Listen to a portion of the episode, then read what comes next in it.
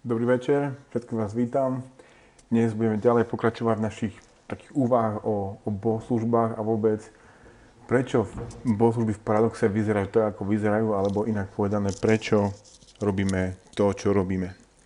A naše bohoslužby, alebo túto celú sériu sme si nazvali, takže je to nejaký, že je to dialog dvoch manželov, alebo ak chcete milencov, ale lepšie manželov. Dvoch, dvoch manželov, ktorí sa spolu rozpráva, rozprávajú. To sú naše, naše bohoslužby.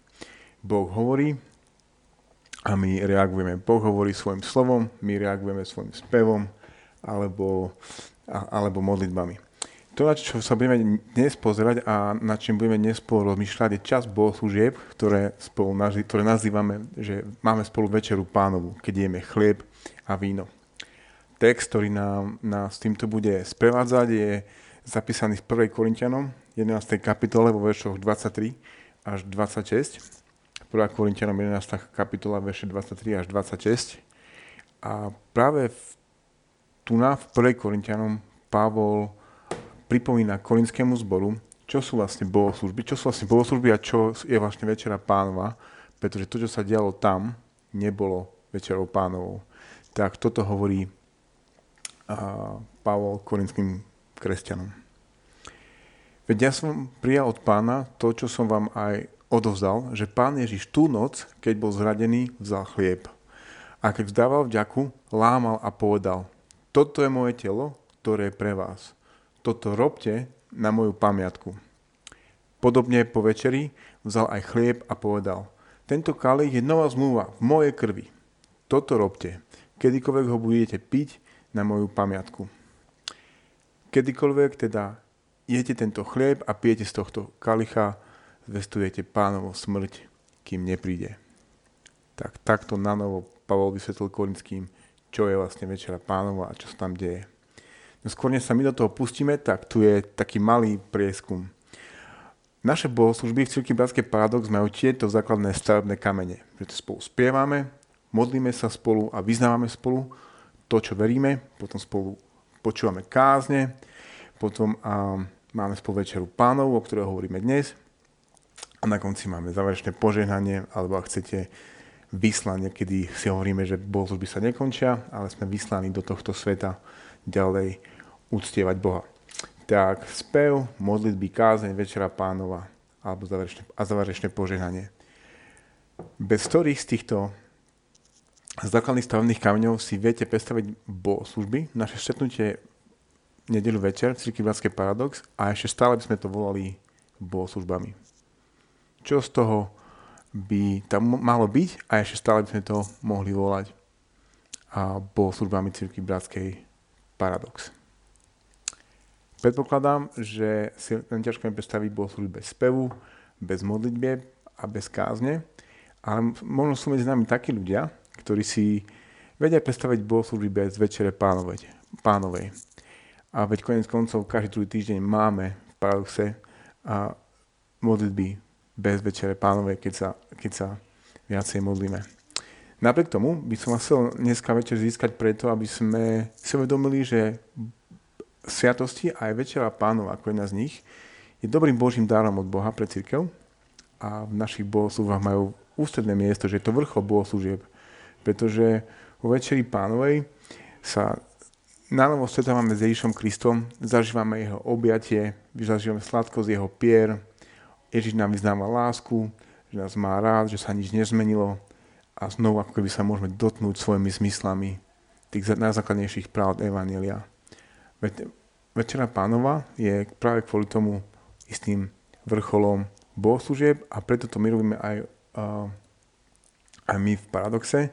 A veľmi by som túžil a chcel, aby, aby, aby sme porozumeli dnes večer ešte viac čo, čo znamená, že máme spolu večeru pánov, aby sme mohli ešte viac čerpať z tohto poženania a z tohto dobrého daru, a ktorý nám Boh dal cez večeru pánov, keď sme spolu. A, aby sme to mohli pochopiť, tak začnem takým veľkým obrazom, v ktorom, ktorý nám Boh kreslí pred očami v, celom, v celom príbehu a, Biblie, ako nám vysvetľuje Evangelium. A Boh nám v Biblii dáva množstvo obrazov, aby nám vysvetlil, že kto je a o mu ide a čo je konec koncov to dobrou správou pre nás. Tým jedným obrazom je obraz zmluvy, v ktorom Boh vstupuje do, zmluv, do väčšnej zmluvy so svojim ľudom, Izraelom a neskôr s cirkvou. Ten ďalší silný obraz je obraz Božieho kráľovstva. To je obraz, v ktorom Boh vládne a buduje svoje, svoje kráľovstvo a cez Ježiša Krista do tohto kráľovstva prichádzajú všetky národy. A potom ďalší obraz je veľmi intimný obraz manželstva, v ktorom Boh miluje Ježišovi Kristovi svoju, svoju nevestu, církev a, a, a stráži ho, dáva na ňu pozor a robí ju krásnou. No, no ten ďalší obraz, ktorým, ktorým Boh vysvetľuje seba a svo, svoje zámery v Biblii je obraz veľkej hostiny. Možno sa vám to nezdá, pretože hostiny sú, nami, sú, sú v našej kultúre často spojené s niečím nie veľmi svetým, ale my budeme hovoriť o veľmi takej svetej Božej hostine, o ktorej Boh hovorí a ktorú pripravuje pre svoj ľud církev. Tak poďme pekne od začiatku Božieho príbehu, ako nám Boh hovorí o svetej hostine, tej najlepšej hostine, na ktorú môžeme ísť. Uh, príbeh stvorenia je v podstate príbehom hostiny. A v tomto, v tomto príbehu je Boh hostiteľ, ktorý pripravil hostinu, pripravil celý svet, nádhernú záhradu, do ktorej vložil človeka, aby sa z nej tešil. A v tejto, v tejto záhrade, na tejto hostine, Boh hovorí človeku, môžeš jesť zo všetkých stromov záhrady. 2. kapitola Genesis, 16. verš. Ale nielen to, Boh nie je len hostiteľom na tejto prvej krásnej dokonalej hostine v rajskej záhrade, ale aj tým dokonalým a skvelým spoločníkom na tejto hostine. V 3. kapitole v 8. verši Genesis čítame o tom, ako sa Boh prechádza po záhrade za popoludnejšieho vánku.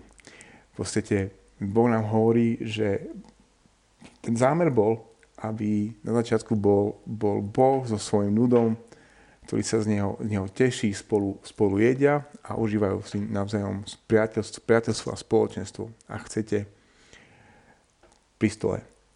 A takto bolo stvorené ľudstvo. Dokonale. Predtým, než píše hriech. No hriech všetko, všetko pokazil a táto dokonalá hostina sa, sa skončila človek bol vyhnaný z rajskej záhrady, z tej dokonalej záhrady, z dokonalej hostine, hostiny.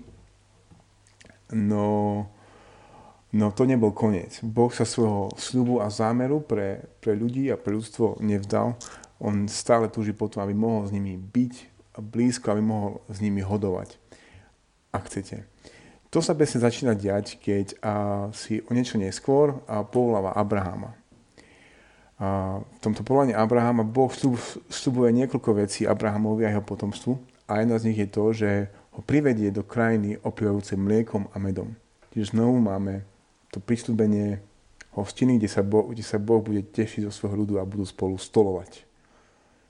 Boh vstupuje Abrahamovi, že príde deň, keď sa potomkovia Abrahama círk, alebo chce, chcete cirkvi znova stretnú na Božej hostine, Božej krajine a v Božej dokonalej záhrade. Príbeh však nekončí a není veľmi priamy, je veľmi klukatý na túto hostinu pre, pre, pre Abrahama a jeho potomstvo, pre Boží ľud. No a to veľkou zachádzkou je zajatie izraelského ľudu v Egypte. No, aj, no ale aj tu čítame o, o dobrej a veľkej Božej hostine. Čítame o tzv. tzv. paschálnej večeri. Je to večera, ktorá bola v podstate otvorenou knihou ktorá komunikovala všetko dôležité pre, pre celé ďalšie dejiny Izraela a Božieho ľudu. Menu na tejto hostine, hostine boli, boli bylinky, ktoré mali pripomínať trpké slzy, ktoré, ktoré Izrael vyronil v utrpení v Izraeli. Bol tam nekvasený chlieb, ktorý, ktorý pripomínal na, na, na, náhlivosť a naliehavosť, s ktorou museli opustiť Egypt a taktiež bol, bol tam hlavný chod, ktorý bol tzv. veľkonočný baránok. Tento veľkonočný baránok bol, bol zabitý a krv tohto baránka bola, bola použitá, použila, bola použitá na, na verajach dverí alebo na zárubniach dverí a takto boli označené domy a domácnosti, do ktorých neprichádzal, ktorých neprišiel aniel smrti a nezabil a prorodených v tej domácnosti. Tento aniel smrti, ktorý obchádzal Egypt v tú noc bol Božím súdom. A nad celým Egyptom a teda aj nad, aj nad izraelským národom, ktorý bol v tomto, v tomto Egypte v zajatí, v otroctve. No lenže vďaka tomuto veľkonočnému baránku, vďaka tejto krvi jeho baránka, uh, aniel nenavštívil tú domácnosť a prvodený v tej domácnosti prežil. Táto večera pánova, táto paschálna večera, táto hostina, komunik- komunikuje záchranu Božieho ľudu z otroctva a stala sa úplne čím veľmi dôležitým pre celé ďalšie dejiny Izraela a teda aj, aj cirkvi. A ďalej sa posúvame v príbehu a v tomto príbehu sa odstá, odstá izraelský ľud na púšti, kde majú tzv. party stan, alebo ak chcete, stan stretávania. A v tomto, tento stan bral svojou výzdobou ľudí späť do rajskej záhrady, späť na tú prvú a dobrú hostinu, ktorú Boh pripravil človeku. A, lebo celá výzdoba to pripomínala. Ale čo je dôležité, súčasťou tohto stanu bol aj menší stan, tzv tzv. svetostánok. V tom, v tom bolo niekoľko vecí. Jeden z tých, jedna z tých vecí, ktorý tam bol, bol stôl, pozlatený stôl, na ktorom boli, boli tzv. chleby stretávania, ktoré prinášali kňazi pred Boha a, a aj táto časť obradov v tomto stane stretávania im, im pripomínala, že Boh chce byť s nimi ako ich spoločník so svojím ľudom a chce s nimi stolovať. Presne tak, ako to bolo v rajskej záhrade, keď všetko bolo dobré a nepoškodené hriechom. Po, po putovaní na púšti sa, sa Izrael ocitá vo zásobenej krajine, v tej krajine oplývajúcej mliekom a medom. A príbeh pokračuje ďalej, nepokračuje slávne, ale prichádza okrem iného aj doba prorokov, ktorí hovoria Izraelu o, o prichádzajúcej hostine, kde kde, kde, Boh si zhromaždí svoj ľud z vyhnanstva a nielen svoj ľud, ale všetky, všetky národy. Napríklad toto hovorí cez proroka Izeáša. Hospodín, Ty si môj Boh, zvelebujem ťa, chválim Tvoje meno, lebo si uskutočnil obdivuhodné veci, Tvoje odveké plány sú verné a pravdivé. O niečo neskôr hovorí, hospodín zástupov pripravil na tomto vrchu všetkým národom hostinu, a s vyberanými jedlami a vínami, s vydatnými jedlami a najlepšími vínami. A ten deň, keď táto hostina príde, bol ten veľký, deň, veľký a slávny deň hospodinom, ktorom si Boh zachráni ľudí z, z každého národa a znova privedie k sebe svoj ľud. A my vieme, že sa to stalo, keď Ježiš prišiel na, na, túto, na túto zem. A preto vidíme, že celá Bibli, celý príbeh Biblie hovorí o, veľmi silne o tomto takom obraze hostiny, v ktorom Boh je hostiteľ a spoločník na hostine so svojím ľudom, ktorú on pripravuje. Ak je to teda tak, tak by nás nemalo pripra- prekvapiť, že aj keď Ježiš prichádza a v tom pravom čase, tak začína hostinou. Prvý zázrak, ktorý, ktorý máme zaznamenaný v Jánovom evaneliu, je premenenie vody na víno na svadobnej hostine. Aj to nám hovorí, že ten hostiteľ a hostina je tu. Ani nie je nikto menší ako Ježiš Kristus. A ani prekvapiť to, že množstvo zázrakov, ktoré Ježiš urobil, boli práve spojené s spoločným jedlom. Spomíname si len na, na, na zázraky, keď Ježiš nasytil zástupy. To všetko sú len odkazy na to, že tento hostiteľ je tu a je ním Ježiš Kristus. Jeden komentátor dokonca vtipne poznamenal, že v Evangeliu Lukáša sa Ježiš buď, buď vrácia z obedu, ide na obed, alebo, alebo je na obede. Čiže uh, Evangelium Lukáša je plné hostiny a hodovania s Ježišom Kristom. Konečným obrazom na tejto zemi, tejto hostiny je, je Večera pánova ktorú my oslavujeme každý druhý týždeň. Keby sa niekto spýta úplne základnú otázku, prečo to vlastne robíme, tak tá odpoveď je jednoduchá. Robíme to preto. Preto slávime Večeru Pánovu, pretože nám to Ježiš prikázal. A ten text pre Korintianom a iných miest, napríklad aj v Lukášovi, nám to hovorí, že Ježiš nám prikázal, aby sme slávili Večeru Pánov, aby sme tento obrad robili. Tak to je prvá časť odpovede, že prečo vlastne slávime Večeru Pánovu. A tá druhá časť odpovede je, že je to dobrý dar prostredov milosti, cez ktorý, cez ktorý Boh buduje našu vieru, pozbudzuje ju a chráni. On sa nám rozhodol dať tento, tento dobrý dar. Bližšie nám to na Večeru pánov vysvetľuje mnoho katechizmov, ale my dneska použijeme len ten westminsterský, ktorý je súčasťou dedictva Cirky Bratskej, ktorému sa, ktorému sa hlási.